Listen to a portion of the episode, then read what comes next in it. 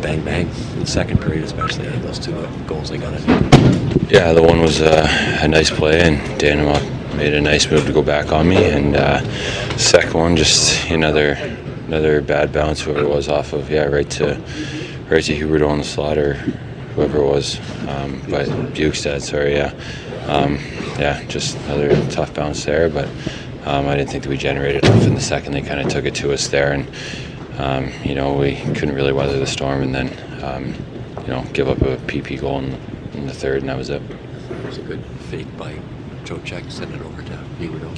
Yeah. There was everybody there. Yeah, especially with the Traffic. the traffic in front. Yeah, it was uh, as soon as I lose sight of the puck there, I went to take away the short side, and when he goes back to the seam, is couldn't find the puck again in time. So nice play.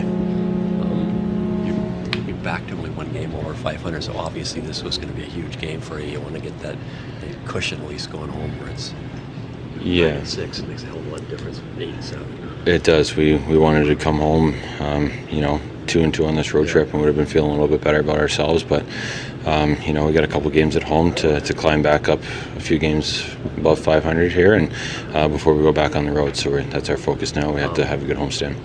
You had the chances early, but Lou made this great save. Say, I mean, you could have been up two nothing pretty quickly. Yeah, we could have. He made two big saves in the first five minutes there, and you know, um, like you said, it could have been two nothing early. It could have been a different game, but he makes those saves, and that's sometimes the way the game goes. I think after that, I mean, he made a couple more down the stretch, but um, those two early were, uh, you know, game savers for them.